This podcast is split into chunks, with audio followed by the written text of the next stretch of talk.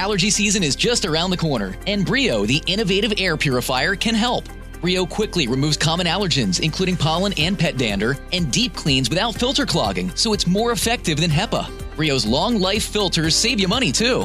Breathe easy this spring with Brio, the advanced air purifier that's ideal for every room in your home. And get 15% off Brio using code IHEART at BrioAirPurifier.com. That's code IHEART at BRIO AirPurifier.com. Murder Diaries patrons heard this episode first. That's because patrons get episodes one day early, in addition to patron-only episodes every month. They also get priority when requesting episodes and a shout-out. For this episode, we'd like to thank Anna and Christina. If you'd like to support the show, one of the best ways is joining our Patreon. The link is in our show notes, and it's also in our Instagram bio. And if we get to 500 patrons, we're adding a second patron-only episode. Hey, I'm Paige. And I'm Natalie. We're the hosts of the Murder Diaries podcast. We bonded over tacos and true crime after we matched on Bumble BFF. You know, like any normal millennial using an app to meet new friends. Every Thursday, we upload a new episode. In each episode of the Murder Diaries, we tell true crime one story at a time. One week, it's my turn. And the next week, it's mine. The American Psychological Association accounts that, quote, 1 in 3 teens and young adults is the victim of physical, verbal, emotional, or sexual abuse by a dating partner, end quote. National studies also show that 1 in 10 high school students has been physically hurt by a boyfriend or girlfriend. For Lauren Astley and her loved ones, this became all too real in July of 2011. It was her senior year. The world was at Lauren and her boyfriend's fingertips. They were 18, college-bound. After 3 years together, before their graduation, Lauren felt it was time to end the relationship. After that, everything changed for the worse. This is her story. Used to think it's in my head, but I'm walking with the dead. Lauren Astley was born April 1st, 1993, to her parents, who were two educators, Mary and Malcolm. They divorced in 2006, and Lauren spent her time between the two. She was raised as an only child in Wayland, Massachusetts. Wayland is a suburb of Boston, and it's about 30 minutes outside of the city. This small New England town is home to Wayland Town Beach, which sits alongside Lake Cochituate, and it's also home to Dudley Pond, where locals enjoy swimming, boating, and fishing. The About section of Wayland's website says, quote, Wayland is a quiet, peaceful community located in the Metro West area of Massachusetts. The town takes great pride in their public school system, local history, and preservation of natural resources. Founded in 1638, Wayland is ranked by Niche.com as the #1 best place to raise a family in Massachusetts and number 6 for the same in the U.S. Wayland is also ranked among the best places to live in Massachusetts, sitting at number 4 and number 45 overall in the U.S. According to the U.S. Census of 2020, Wayland was home to 13,943 people. The town boasts an overall median income of $121,000, so it's an affluent town as well. All in all, it's clearly a quintessential, small, upper-middle-class New England town. Now that we've talked about where she was from, let's talk a little bit about Lauren. She's described by her friend Chloe as, quote, a very sparkly, bubbly, sassy girl, end quote. Lauren's mom tells that'slife.com.au that Lauren was, quote, beautiful, intelligent, loving. According to Boston.com, Lauren's dad recalls her as, quote, a popular teenager, a singer, an athlete, an aspiring fashion designer, and a passionate volunteer who made 3 trips to New Orleans after Hurricane Katrina. Back to Lauren's mom, she told 48 Hours that Lauren was, quote, always laughing, always moving. And of course, that's true. Lauren enjoyed playing soccer and tennis growing up and was, quote, very strong, end quote, when it came to her athletic abilities. Another adorable and possibly my favorite description of Lauren is, quote, tiny, end quote, from her mom. And her mom continues to explain that Lauren stood at 5 feet tall. There's a quote from Shakespeare's A Midsummer Night's Dream that comes to mind when I think of Lauren. Though she be but little, she is fierce. I love that quote so much, and it's perfect for Lauren. You wanted to see me, Miss Swinton? Have you been hearing about the new government modernization efforts? AI, RPAs, data science. Things are changing at this agency, and people will need new skills. Oh. I'd like you to get some training. Huh. Look at this management concepts catalog. Wow, over 275 courses. That's right, in local classrooms or instructor-led online classes. We still have budget in this fiscal year, so sign up online. Advance your career with courses from Management Concepts. Get a catalog at managementconcepts.com or call 833-578-8466. You wanted to see me, Miss Swinton? Have you been hearing about the new government modernization efforts? AI, RPAs, data science. Things are changing at this agency, and people will need new skills. Oh. I'd like you to get some training. Huh. Look at this Management Concepts catalog. Wow, over 275 courses. That's right, in local classrooms or instructor-led online classes. We still have budget in this fiscal year, so sign up online. Advance your career with courses from Management Concepts. Get a catalog at managementconcepts.com or call 833-578-8466. Lauren's friends continue to talk about her and describe her for 48 hours. Her friend Chloe tells us that Lauren, quote, definitely stood out in a crowd, while her friend Hannah told 48 Hours that Lauren, quote, had a lot of personality and she was incredibly honest, end quote. Hannah went on even further to describe that Lauren was, quote, a really good friend. If she was helping you with a problem, she'd put 100% into it. Something I found so meaningful about this episode of 48 Hours and their coverage of Lauren's case is that her large group of girlfriends sat there continuing to reminisce and describe their friend that they missed so much. During this portion of the episode, her friend Genevieve says that Lauren was, quote, a trendsetter. She was just a very big presence, end quote. Genevieve goes on further saying that Lauren was, quote, so happy about things, and she was just so much fun to be around. It's so clear in this moment of the episode how much her friends loved her and how important Lauren's presence was in their friend group. Lauren, of course, made these amazing friends through her time in school in Wayland, Massachusetts. In the fall semester of 2007, Lauren and those friends began attending Wayland High School as part of the class of 2011. While attending, Lauren was a pretty active student, and that should come at no surprise. She was involved in athletics as part of the tennis team and even made captain at one point.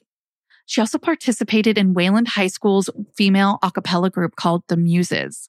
Lauren did so well in this a cappella group that she also earned some solos, and we're going to play one of those at the end of this episode, so stay tuned to hear Lauren's beautiful voice.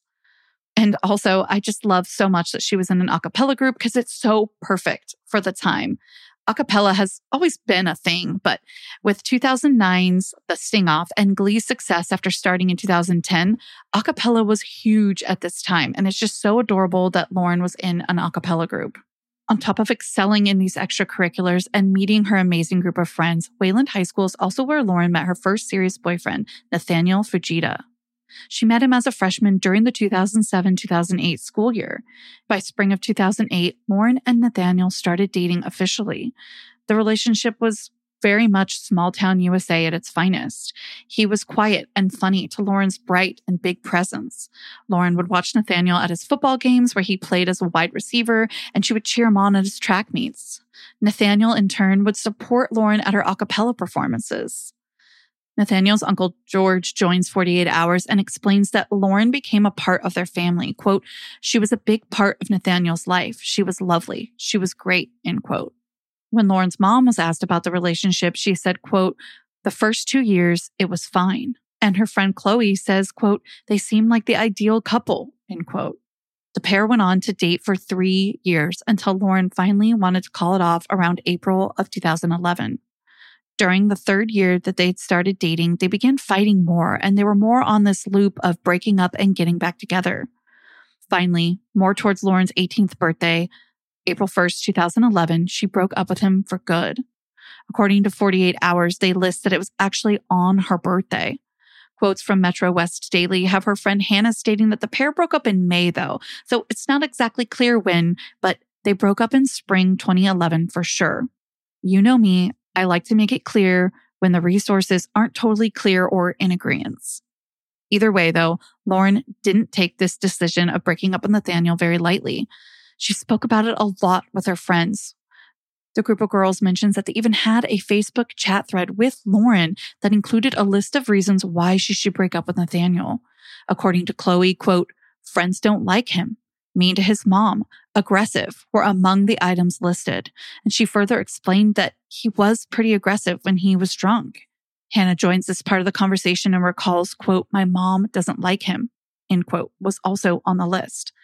I want to make sure to note here that Lauren's mom doesn't mention anything about not liking Nathaniel while they were together, but to a teenager, perhaps her mom expressing worry in the end of the relationship as they were in their ups and downs, that maybe that got filtered to the teenage brain that she didn't like him. Or, of course, there could have been private conversations her mom had with Lauren that, of course, she didn't share, or private thoughts and feelings she had at the time about Nathaniel that she chose not to share in an interview, and that's her right.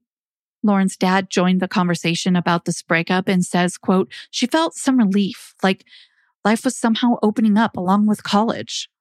At this time, Nathaniel was recruited to play football for Trinity College, and Lauren was planning to attend Elon University in North Carolina to study business. Studying business was actually in prep for Lauren to possibly fulfill a dream of getting involved in the fashion industry. Lauren's dad says he felt like she was relieved at the breakup, which makes me wonder, was it amicable, mutual? How did Nathaniel take it? Unfortunately, Nathaniel took it pretty hard. Rightfully so. They were each other's first loves. His uncle says, quote, "He was sad about it, felt a sense of loss," end quote. Nathaniel became withdrawn and wasn't expressing much excitement as he was getting ready to get set and play football at Trinity College. This was a dream of his for a long time, according to 48 Hours, so his lack of animation and enthusiasm was pretty concerning to his family. He just, quote, "wasn't the same kid," end quote, according to his uncle. He had gone from a kid who was always on the move, always working out, to a kid who was basically always at home, lying on the couch, looking miserable, end quote. According to reporters for 48 Hours, Nathaniel began drinking heavily and smoking weed daily. And as a reminder for our international listeners, Nathaniel's underage in the U.S. for drinking. And on top of that, weed wasn't legal in Massachusetts at the time. This really wasn't the best situation for Nathaniel at all. His family was really worried, and his mom was actually so worried that she reached out to Lauren. She showed up randomly one day in June to Lauren's work, and she asked Lauren if she could please reach out to Nathaniel, just as a friend, somebody who cared about him. I should also mention that Nathaniel's mom did take him to see a psychiatrist as well. To that psychiatrist, Nathaniel reported his mood as a 1 out of 10. He was subsequently diagnosed with major clinical depression. He was offered treatment of medication and encouraged to continue therapy. That's what was suggested to him, but he refused. Days turned into months since Lauren's breakup with Nathaniel, and June 5th was graduation day for Lauren and her peers in Wayland High School's class of 2011. The night before the graduation ceremony, June 4th, Lauren and her friends threw a huge party to celebrate and kick off the graduation festivities. 150 of Lauren's fellow graduates came and enjoyed the night beneath the party tent. There were 227 enrolled seniors in the class of 2011, so this is a pretty large portion of the senior class. And yes, Nathaniel was one of those 150 peers that was there that night. Lauren's friends described that while at the party, Nate was trying to talk to her, but Lauren was not having it. She was trying to keep her distance. Hannah recalls seeing Lauren telling Nate to get away from her, leave her alone. And Lauren was using the same body language that you would imagine as well, sort of pushing him away, kind of throwing her arms down. Lauren's mom remembers of this graduation party, quote, "She came to me crying and said, quote, 'He will not leave me alone. He's harassing me. He doesn't want me to dance with anybody.'" Nate ends up getting frustrated, aggressive, angry, all of those emotions, and ends up punching one of the poles that was holding the party tent up. That's an immediate red flag for me. That's not even the end of this scene, if you will. The force from Nathaniel, the star wide receiver's punch, basically caused the tent to collapse. About 100 of the partygoers had to rush in order to hold the tent up so that it wouldn't fully collapse, which obviously wouldn't have ended well. It was a whole big thing, and Nathaniel ended up being asked to leave. In order to leave, he had to get picked up, and that's what happens. Lauren's dad remembers thinking that Nathaniel must have been feeling like the world was against him at this time. Metro West Daily News reported that Nathaniel texted Lauren the next day saying, quote, "I hope we can still be friends." What was her response? I need to know. Well, we don't really know what Lauren's response was, but between June 27th and 28th, Lauren did reach out to Nathaniel multiple times to check in on him. Right. I remember his mom asking her if she'd be willing to do that. Lauren isn't here to speak for herself, but I do suppose that his mom asking her is part of the reason why Lauren reached out. This actually takes us to the last day Lauren was ever seen alive, which was July 3rd. She was last seen on surveillance footage from the Natick Mall, arriving to her job at shop 344. Again, this is July 3rd at 9:45 a.m. Several hours later, at 6:45 p.m., she was seen leaving the Natick Mall. I want to include a little blurb from the Natick Mall Guru's blog about shop 344. They describe it as, quote, a Boston-based women's contemporary apparel company that is dedicated to delivering their customers cutting-edge, fashion-forward merchandise, and that is wallet-friendly and chic. It makes so much sense that Lauren would want to work here as she was super into fashion. But back to our timeline, and this is in big thanks to Patch.com as well as Metro News West, who both have really helpful timelines. Before Lauren even appeared on that surveillance footage on the morning of July 3rd, around sometime between midnight and 1:25 a.m. on the 3rd, Lauren reached out twice to Nathaniel. She was reaching out to see if he wanted to meet up and talk.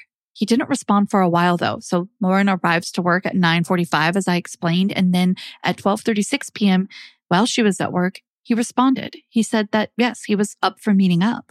She replied to him, letting him know that she was off work at 7, implying that she could meet up after that. At 3 p.m., Lauren took her break at work, and during this break, she was texting a friend, making plans to meet up later that night. What's interesting is she didn't mention anything about her plans to see Nathaniel beforehand. Her friend Genevieve says, quote, no one knew that she was going that night, end quote. Now we know that Lauren went to work and that the two were texting, but what was Nate up to? Was he waiting for her? What did he do that day? Well, meanwhile, Nathaniel was attending a family barbecue in nearby Framingham. He stayed there from about 3:15 to 5:15. At that point, he returned home on his own, his parents staying behind. For those listeners wondering, Framingham is about 15-20 minutes away from Wayland. At 6:13, already home, Nathaniel calls Lauren with no answer, which this makes sense because she was still working. So then 1 minute later, he texts her asking her to go ahead and give him a call when she was off work. At 6:51 p.m., Lauren calls Nathaniel and she's already clocked out of work. You can actually see this call in the surveillance footage. Lauren can be seen walking down the escalator at 6:51 p.m., phone to her ear. Then, just after 7 p.m., Nathaniel calls his mom asking when she'll be home, but she doesn't answer. Again, she's still at the barbecue while Nathaniel was at home. Right after attempting to talk to his mom, Nathaniel calls Lauren, telling her to please park down the street so that his mom doesn't see her car if she comes home. She replies at 7:05, quote, here, letting him know that she was there at his house. 40 minutes later, at 7:45, quoting Patch.com directly, who refers to Nathaniel by his last name, Fujita, quote, Fujita is observed by a witness familiar with him and his car driving southbound on Route 27. Fujita is shirtless and driving with the windows down and music playing loudly. The witness said he turned right from Route 27 onto King Street, consistent with getting back to his house quickly by avoiding the traffic light on West Plain, end quote. At 8:05, Nathaniel tries his mom on the phone again. This time he called from a landline, but still got no answer. Nathaniel's mom calls back 3 minutes later. That's when Nathaniel asks if they can watch a movie later that night. He also asks to speak to his cousin, who he asks if they want to hang out later too. This cousin declines because she had other plans. It's around this time that Lauren's 1999 red Jeep Grand Cherokee was found at the Wayland Town Beach parking lot, but Lauren wasn't with the Jeep at the time it was found. It was found during just a typical patrol of the beach area, according to Metro West Daily. The Jeep was still there with no one near it at 10:20 p.m. when the area was patrolled again. Last we know of Lauren on this timeline is just after 7 p.m. when she says she's there at Nathaniel's house. Then after that on the timeline, I didn't catch you mentioning anything else about what she did that night or where she went after Nathaniel's. Can you talk a little more about that? At this time, Lauren's family and friends were wondering the same thing. They became concerned by about 9 p.m. when they hadn't heard from her. Remember, Lauren was trying to meet up with friends later that night. One of her friends actually ends up calling Nathaniel to see if he knows where she is. His cell phone was off, though. That didn't hold him back. They decided to call his landline, and that he picked up. He said she wasn't there and he doesn't know where she is. At 11 p.m., the police were finally called and Lauren's dad reported her missing. Once that report was made, police met up with friends and family at the Wayland Town Beach where her Jeep had been found. By midnight, this is now July 4th, police had already paid Nathaniel 2 visits. Nathaniel says he doesn't know where Lauren is and he hasn't seen her since 7:45. He says she was at his house, but she never came inside. She stayed in her car and she was only there for about 5 minutes. And he does express that he was home alone at the time. So does his mom. Because this is the last place she was known to be, police decided to search the outside portion of the Fujita property. There was no sign of Lauren, though. Her friends and family waited with heavy, anxious hearts. Chloe remembers, quote, "We just waited and waited and sat in silence, not knowing what to do, not knowing what to think, not knowing what to feel." Then, around 7:30 a.m., July 4th, a cyclist riding along Water Row stopped at a clearing near the Sudbury and Wayland line. The cyclist is reported to have been looking for a bird, a great blue heron. Instead, she noticed human knees and a hand sticking out of the marshy water about 30 feet off the roadway of Water Row. It was Lauren. There was a bungee cord tangled around her hair. The medical examiner would later find that she died, quote, "as a result of the combination of the strangling and the incised wounds to her neck." The cyclist called 911 immediately. Massachusetts State Investigator Tony DeLucia arrived to the scene and recalls, quote, "I pulled back the dress from her throat. I saw a severe wound to her neck," end quote. Lauren's mom remembers of when they told her they had found Lauren's body. She started, quote, bellowing, "Don't let it be Nate. Don't let it be Nate." To me, this shows the worry her mom had about the state of Lauren and Nathaniel's relationship, but it may also be the love she had for her daughter's boyfriend of 3 years. She had invited them in as a part of their family. She had watched him grow alongside her own daughter during their high school years. It's almost like an additional piece to her heartbreak, the loss of her only daughter to murder, and the fact that it could have been Nate. Now I need to know what Lauren's friends were thinking about this. All of that. And in regards to her friends, they weren't thinking Nathaniel would have been involved either. Knowing that Nathaniel was being looked at and questioned, friend Chloe explains how she was feeling at the time, which was, Nathaniel wouldn't do something like this. Quote, "Nate would never do something like this to Lauren. That's absurd." Of course, again, this is a quote of how Chloe felt at that exact time. Police, however, weren't so sure if Nathaniel had something to do with this or not. They returned to his home sometime between 6:30 a.m. and 7 a.m. When asked for his phone so they can check timestamps of his communication with Lauren, Nathaniel became evasive, and he said that he didn't have his phone. Police ended up leaving after that, but they returned later that morning. This time, Nathaniel's dad answers the door, and he lets them know that Nathaniel and his mom had left around 8:30 that morning to go shopping. By 6:30 p.m. that day of July 4th, Nathaniel and his mom had arrived at the relative's house again in Framingham. Meanwhile, throughout that day from 8:30 to 6 p.m., Nathaniel's dad wasn't really able to get a hold of them, and he didn't really know what was going on and couldn't really express that to police. During this time of not being able to get a hold of Nathaniel and his mom, his dad did cooperate and go down to the police station to answer questions. Police also issued an APB for Nathaniel's Honda. Police had noticed in their cursory searches of their property that there was a suspicious stain in the garage. This led to them obtaining a search warrant and returning later the evening of July 4th. Let me guess, they started in the garage. You know it. That's exactly where they started in their search. And guess what? That suspicious stain in the garage? It tested positive for blood. They found more blood evidence in the garage, too. This included finding blood on the door handle. They also found bungee cords like the one found tangled in Lauren's hair. What about the house? Did they find anything in there? They did. In the basement, they found a gym bag that had a pair of soaking wet, muddy Nike sneakers in it. Remember, Lauren was found in a marshy area, so that was definitely suspicious. Then, even more incriminating evidence was found. In an attic crawl space that was accessible from Nathan's blue bedroom, they found another pair of Nike sneakers. This pair had blood all over them. They also found bloody clothing. Investigators knew at that point they were going to arrest Nathaniel for Lauren's murder, and on July 5th at 1:45 a.m., he was arrested and held without bail. When Nathaniel's uncle speaks of his arrest and finding out that Nathaniel very likely did this, given the evidence, he says, quote, "It was incomprehensible. It was like an alternate reality." He shakes his head during this quote as he describes this painful moment for his family. The next painful moment for all involved was the trial that started on February 13th, 2013. Nathaniel had pleaded not guilty to his first-degree murder charge. That didn't change the facts, though, that tests came back and proved that it was Lauren's blood in the Fujita's home. This did, of course, solidify the investigators' theory that Nathaniel murdered Lauren in the garage while home alone with her on July 3rd. They hold that he then drove her red Jeep Grand Cherokee to the Wayland Town Beach parking lot, left it there, dumping her keys in a storm drain, and then ran a quarter mile back home. Once home, investigators hold that he put Lauren in his car and drove 5 miles to the marshy area off Water Row where she was found. As he drove home, that's when he was seen by that witness driving without his shirt with the loud music. As investigator DeLucia describes Nathaniel at this time, like a, quote, man on a mission, deliberate, purposeful. Once home, Nathaniel cleaned up and hid the evidence they found in the crawl space. All of this took less than an hour.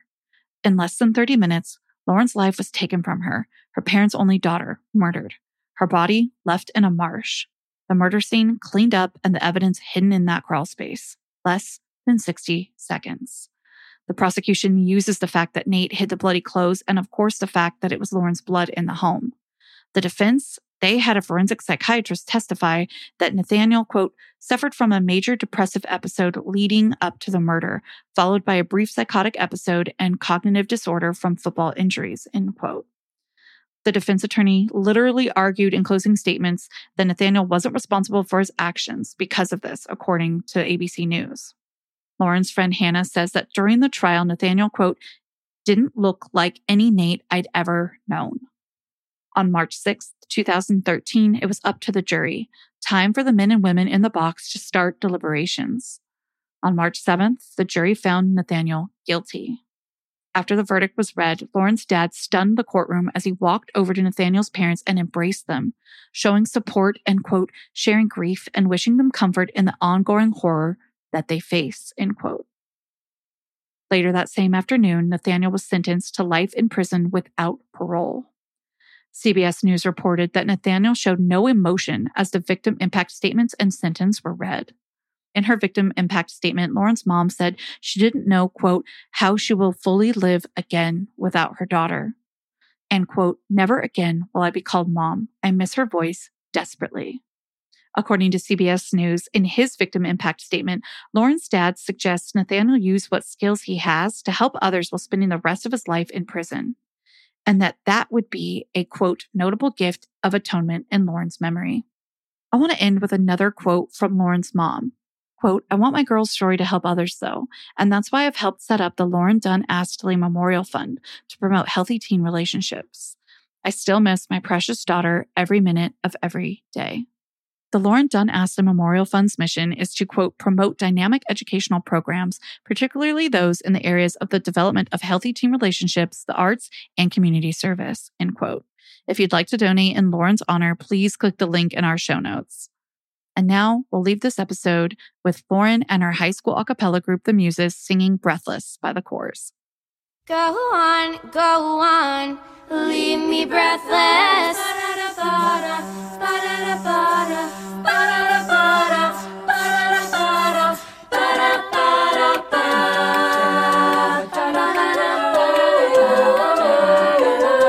dirty lights fade in slowly, but time with you is standing still. I'm waiting for you only, the slightest touch and I feel weak. I cannot lie from you, I cannot hide. I'm losing the will to try, can't hide it, can't fight it. So go on, come on, leave me breathless. Tempt me, tease me, until I can't deny this love and feeling. Make me long for your kiss and go on, yeah, come on.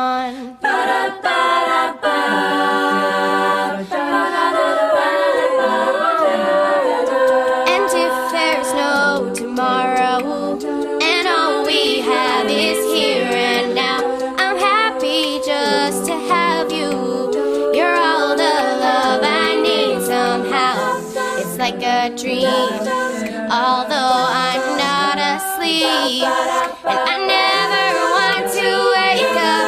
Don't lose it, don't leave it.